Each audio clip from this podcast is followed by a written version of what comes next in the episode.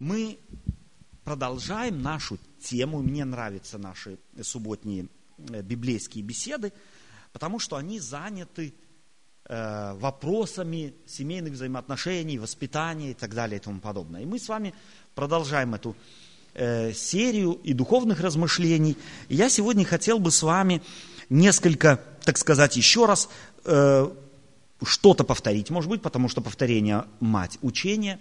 И, естественно, э, продолжить наше размышление о том, как воспитывать наших детей.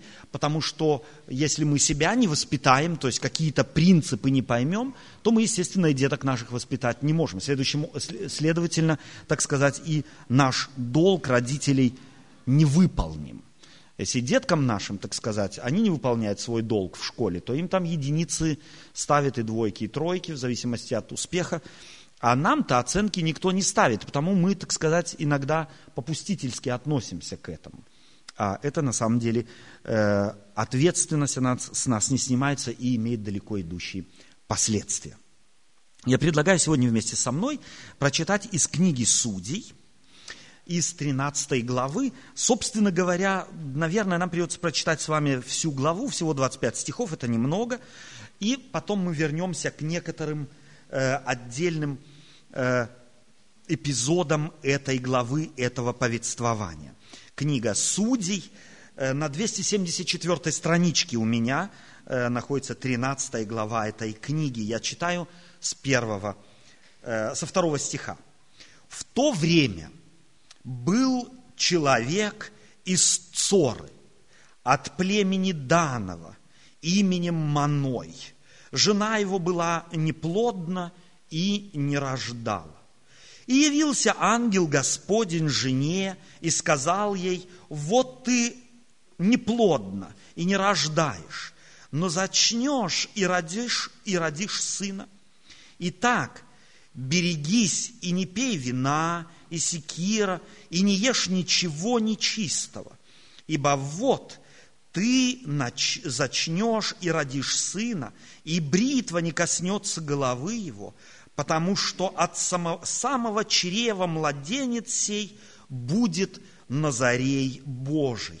И он начнет спасать Израиля от руки филистимлян.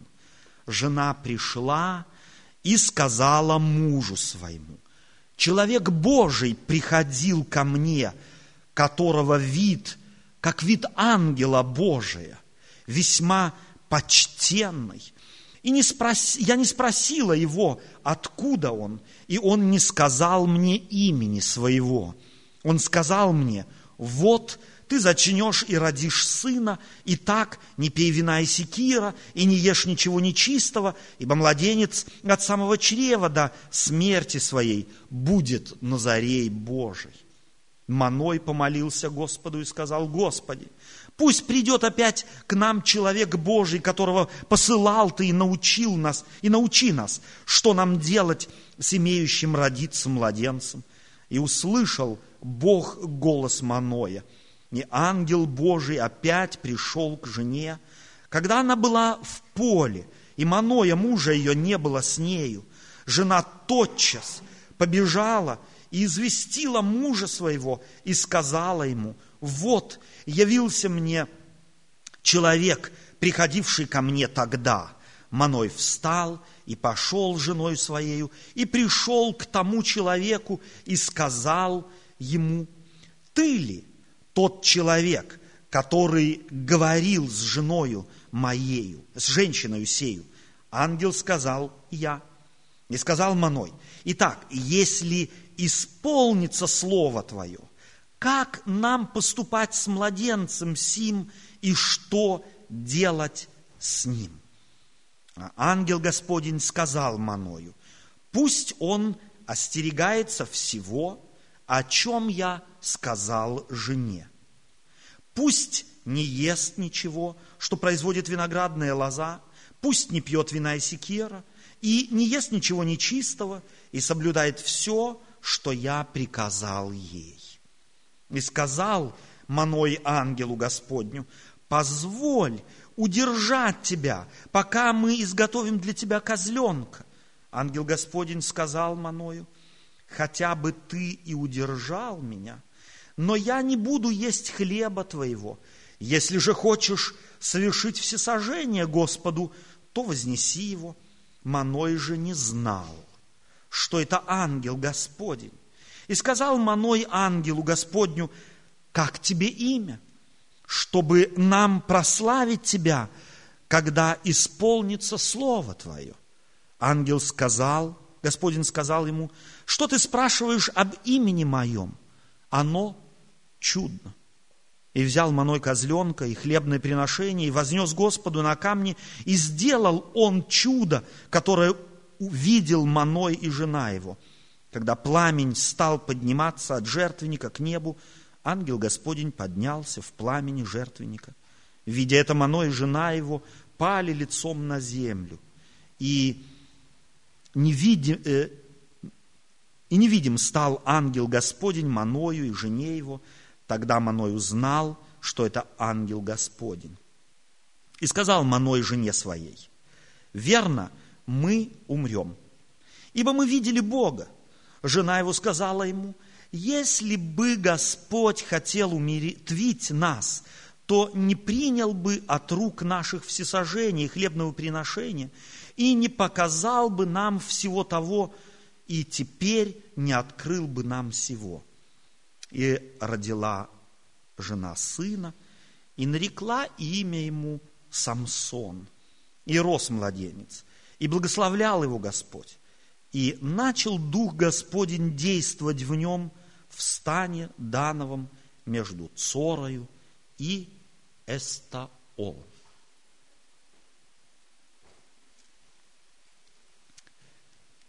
Короткая история. И как любая библейская история, как любое библейское повествование, невероятно сжато и наполнено целым рядом важной очень для нас с вами информации. Мы с вами говорили в прошлый раз о том, что мы, будучи родителями, проходим через определенные фазы – то есть мы должны запомнить, что мы должны пройти через определенные фазы или выполнить совершенно определенный долг. Первый долг, после того, как Бог подарил через нас жизнь ребенку, мы вольно или невольно должны опекать ребенка. Это наша обязанность. Некоторые родители настолько увлекаются вот этой обязанностью опекунства, что не могут расстаться с ней до конца жизни, несмотря на возраст, на образование и на то, что дети уже, может быть, имеют своих детей. Они буквально опекают их настолько, что детям уже не в моготу, они уже и в конфликте с родителями, а родители все еще думают, что им важно и нужно опекать своих детей. Опекать важно и опекать нужно, но только до определенного возраста – пока ребенок не, отуч, не научился отличать право от лева и не научился самым главным, важным, важной, если можно сказать, технике безопасности. Следующий этап – это воспитание. Воспитание, где ребенок должен знать, что ему можно и чего ему нельзя. То есть это в обязанность родителей входит ограничивать ребенка ставить его перед фактами запретов, чтобы он знал, что в жизни не все дозволено. Это следующая фаза, где родители мудро и настойчиво должны ребенку показывать, что можно, а чего нельзя.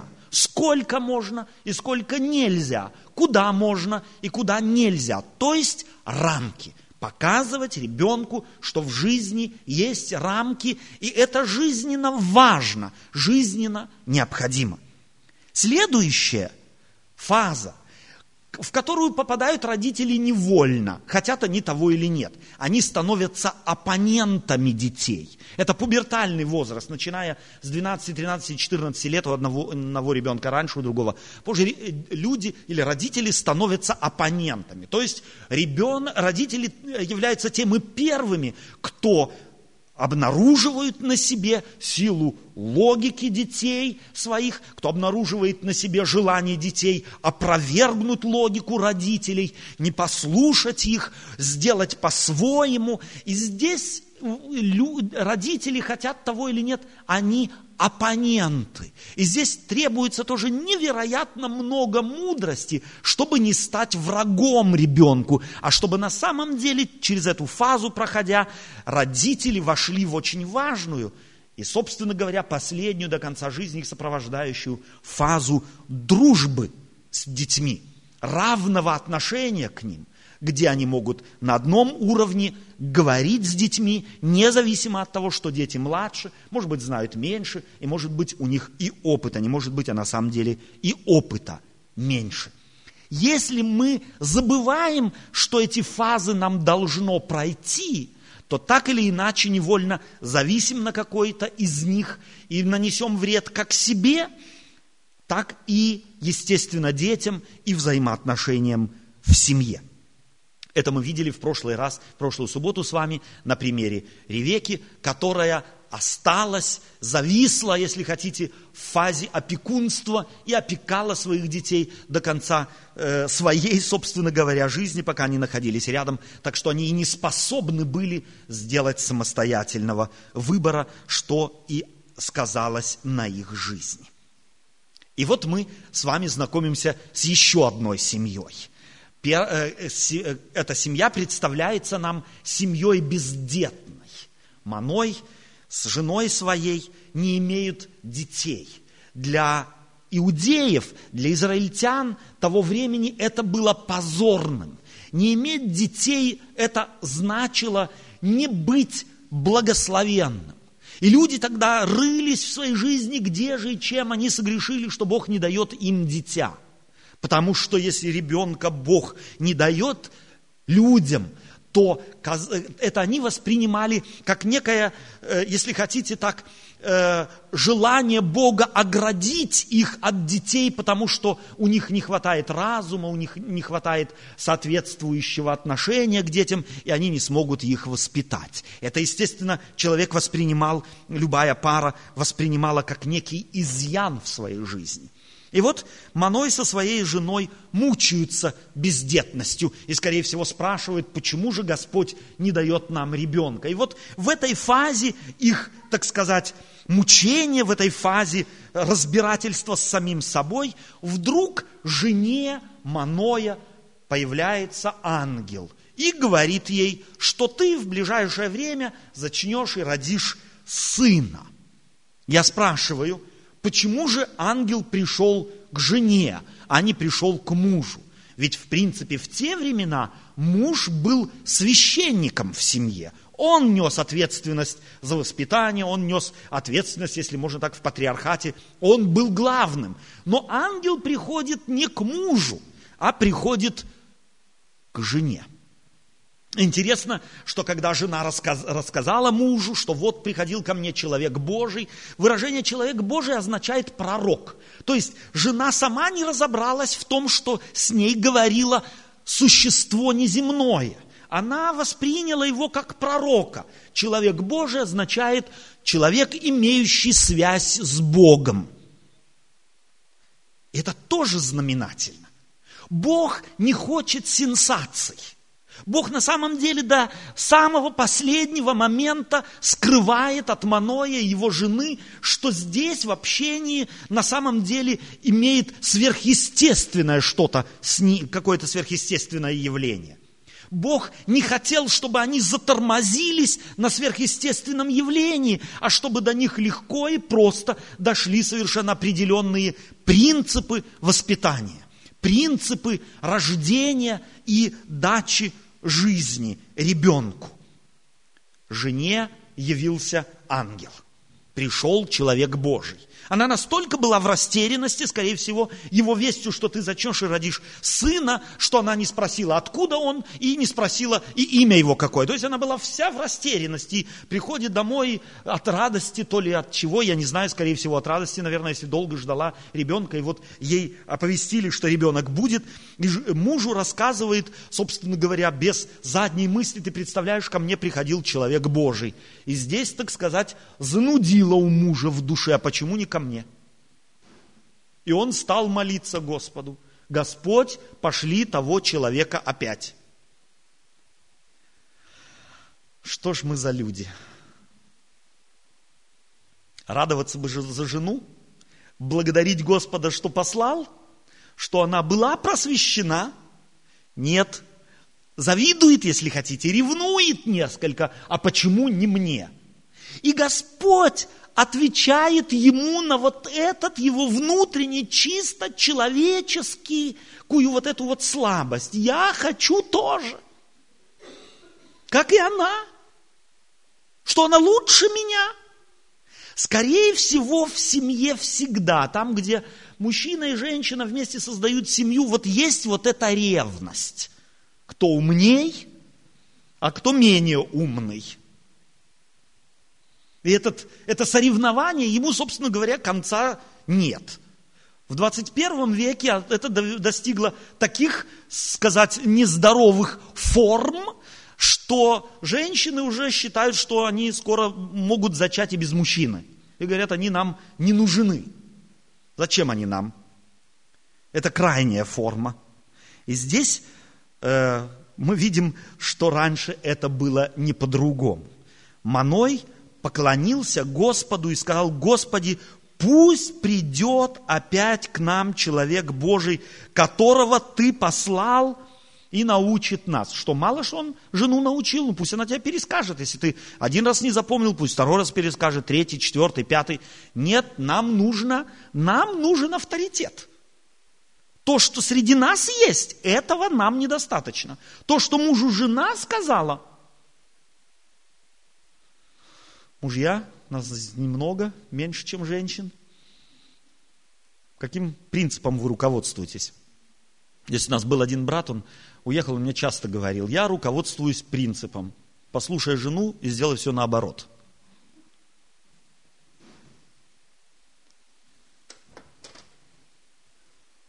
Бог слушает, слышит молитву и отвечает Маною – и говорится здесь, Господь услышал э, голос Маноя, но ангела послал кому опять?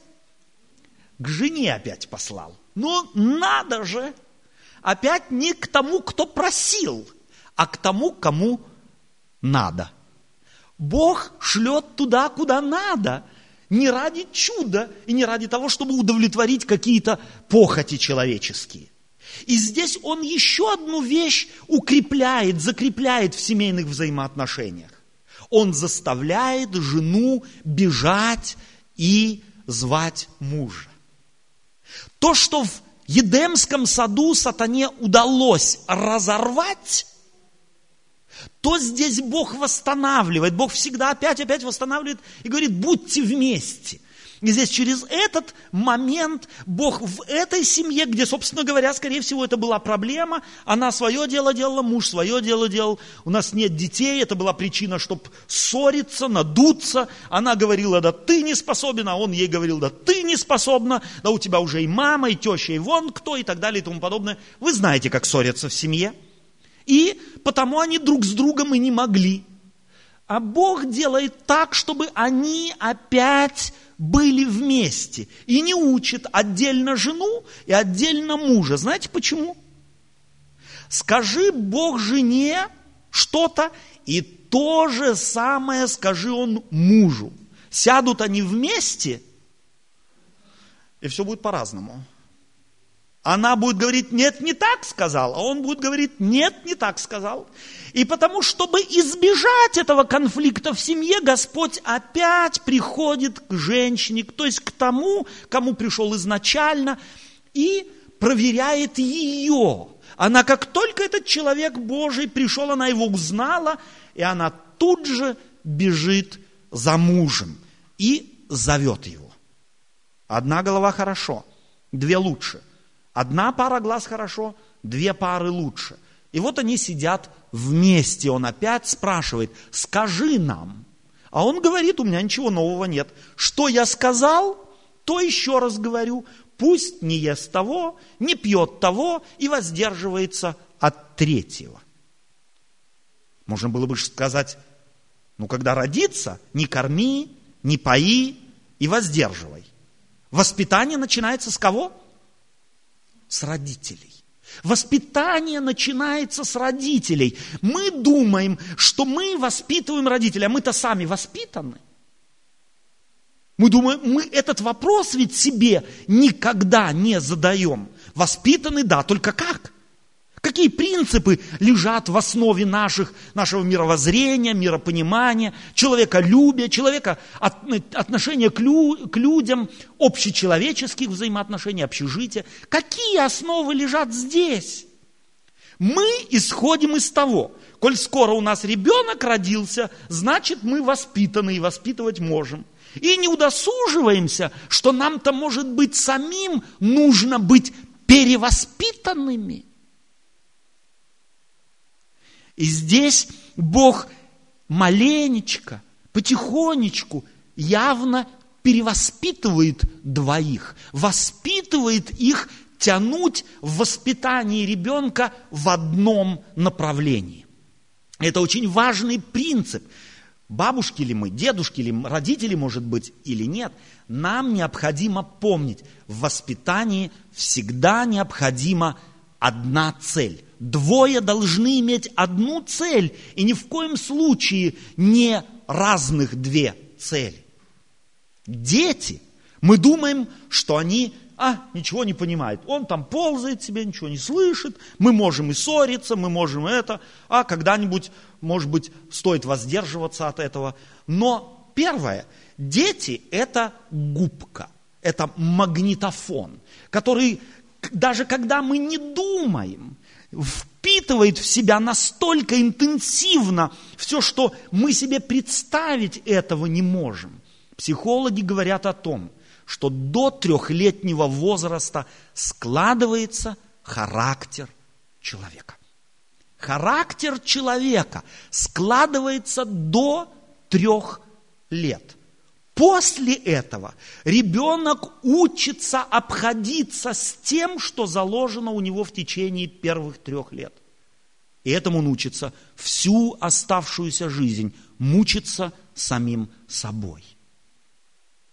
До трех лет заложены базовые, определяющие характеристики характера, принципов ребенка. И потому не думайте, что есть безответ... время, когда можно безответственно к этому относиться. А, как-нибудь, первые три года он все равно там кусок мяса, ничего не слышит, ничего не понимает, а болванчик такой маленький. Нет, как раз это самое главное, самое главное в жизни. А еще главней, каким он рождается. И потому жене он говорит, не пей, не ешь, воздерживайся. Буду, становясь матерью, не, а не забывай, что ты влияешь на будущее ребенка, каким он будет, зависит от тебя. Бог хотел, чтобы он был освободителем, но будет ли он, немало зависело от рук, мудрости и обходительности родителей. Ребенок должен был родиться. Бог спланировал, Бог выбрал семью. Я не знаю, была ли она самая лучшая, но если это была самая лучшая семья, то какая же самая худшая? Один юморист в немецком языке говорит об Эссене – Wenn das Essen so aussieht wie Essen, dann wie, wie, wie sieht das Kotzen aus? Если это самые лучшие, то какие худшие? Библия в другом месте говорит, а лучшие из них как терн, и справедливые из них хуже колючей изгороди. А какие же худшие? И это он об народе Божьем говорит. И какой была эта семья, показывает вся жизнь Самсона. Человек, который не знал, чего он на самом деле хочет. Родился ребенок, и она назвала его Самсон. Знаете, что это значит? Солнышко. Она назвала его солнышко. Солнышко ты мое, лучик ты мой прекрасный, ясный. И какой он там только не был. И она думала, скорее всего, мать думала, что вот этим, тем, что она относится к нему как к солнышку, она и выполнит воспитание ребенка. Но вся его оставшаяся жизнь показывает, что он недополучил любви. Он никак не мог жениться, он никак не мог остановиться на выборе партнера. В Библии говорится, и начал Дух Господний действовать на нем в стане Давидова, Дановом между Цорою и Эсталоном, и пошел Самсон Фимнафу и увидел в Фимнафе женщину из дочерей филистимских, а потом объявил отцу, возьми ее мне в жены. Родители говорят, что нету у нас. Это почти, ни одни родители, по-моему, не обошлись без того, чтобы это предложение не произнести. Что нету рядом – что, нету близко? Ну, посмотри вот здесь, зачем тебе за три девять земель идти? Что, нету среди израильтян красавиц? И блондинки, и шатенки, какие хочешь есть, и нет, тебе нужно, тебя прет, кто его знает куда. В Библии говорится, что это было от Господа.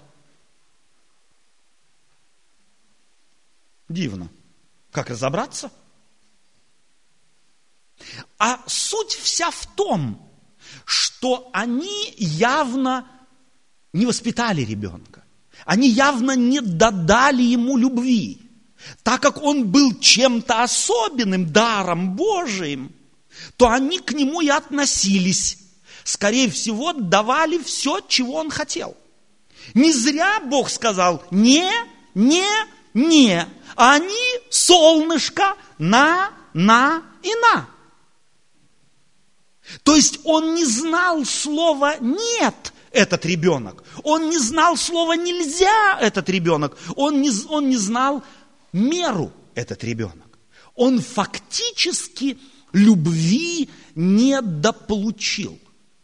Мы очень часто искаженно представляем себе любовь. Любовь чаще всего мы в плане интимном только на секс редуцируем в 21 веке, а любовь по отношению к детям рассматриваем, пусть им будет лучше, чем нам. Это, так сказать, формулировка не мной сказанная, не мной придуманная. Главное, пусть ему милому будет легче и лучше, чем нам. Мы в калошах ходили, он в кроссовках. Мы в вязаных носках, он в джинсах. Мы не знали, что такое э, тетради, а он пусть будет у него, э, так сказать, калькуляторы, компьютеры и так далее. Самое главное, лучше, чем нам. Нет в этой философии воспитания, отсутствует, выброшено вон. Но нет играет невероятно важную роль в становлении характера человека. Через нет родителей – он учится впоследствии самому себе говорить «нет». Через «надо» родителей, не хочу, но надо, он учится впоследствии себе говорить «не хочу, но надо». Современное общество выросло, и это проблема, собственно говоря, всех поколений. Кайн – Бог – это достаточный аргумент, чтобы не пойти в школу, не сделать уроки, не помыть посуду, не заправить постель, не пропылесосить, не пойти к друзьям, не пойти к родственникам, не сделать то, что надо. Каин – Бог. Все на этом, все объяснено, все сказано. И все оправдано. И ты можешь жить так, как ты живешь. Но жизнь-то ожидает от нас и запретов, она ожидает от нас вклада, она ожидает напряжения сил, ума, физиологии нашей, физических напряжений. И педагоги говорят, и это знает каждый из нас, что напряжение тоже может приносить удовольствие. И, между прочим, большее, чем даром данное. Но к этому необходимо приучить. И приучить к этому можно и нужно как можно раньше, когда складывается характер ребенка. Жизнь Самсона показывает, что где-то родители прокараулили, слишком любили они его в кавычках, а на самом деле не любили той нормальной, сбалансированной родительской ответственной любовью, которые сделали бы из Самсона действительного освободителя народа израильского. В его историю вписаны такие вещи. Разодрал льва, связал лисицам хвосты, зажег их и пустил по жневью. Там, так сказать, поспорил, э, с кем-то проспорил и 30 человек убил, снял одежды и отдал долг. Там ворота снял, утащил на гору и радуется. Я на него смотрю, как на зрелого человека. Читаете вы историю о нем, и у вас впечатление, что это пубертальный возраст, из которого он не выбрался. Он не стал человеком, который знал свое предназначение, который не знал будущего и не имел цели. И здесь немало зависит от родителей. И я не думаю, что родители его, глядя на его жизнь, испытывали много радости и могли на самом деле находиться с ним в дружбе, находиться с ним, если хотите, на равных и говорить с ним на равных, чтобы быть услышанными. Потому что, собственно говоря, жизнь его, многие поступки его, собственно говоря, поступки не разума, а импульсивности, если хотите, некоего внутреннего взрыва, а не целенаправленного, шаг за шагом преодолеваемого расстояния к цели. Самсон, солнышко, его жизнь будто не освящена – Родители хотели, чтобы она была освящена. И думали, что делают все. Но его жизнь заканчивается тем, что он даже не видит солнечного света. Его лишают света очей. Ему выкалывают глаза. Солнце, невидящее солнце. Некий, если хотите, парадокс, карикатура – на освободителя. И уходит он из жизни, собственно говоря, лишая себя сам жизни, не в радость родителям. И вместе с тем, и вместе с тем, если вы обратитесь к предпоследней книге Библии в русском переводе, книге послания к евреям, в 11 главе вы найдете там, если хотите, на памятнике памятников его имя как некоего вождя. Кто сделал из этого человека вождя? Его историю? Что она вошла в историю и о нем вспоминается? Если бы не Бог, если бы не Бог там и не Бог здесь, то о Самсоне мы с вами не слышали бы. Но Бог был с ним – и в конце его жизни слышит его покаяние, слышит его обращение, слышит, что он пришел в себя. Человек пришел в себя.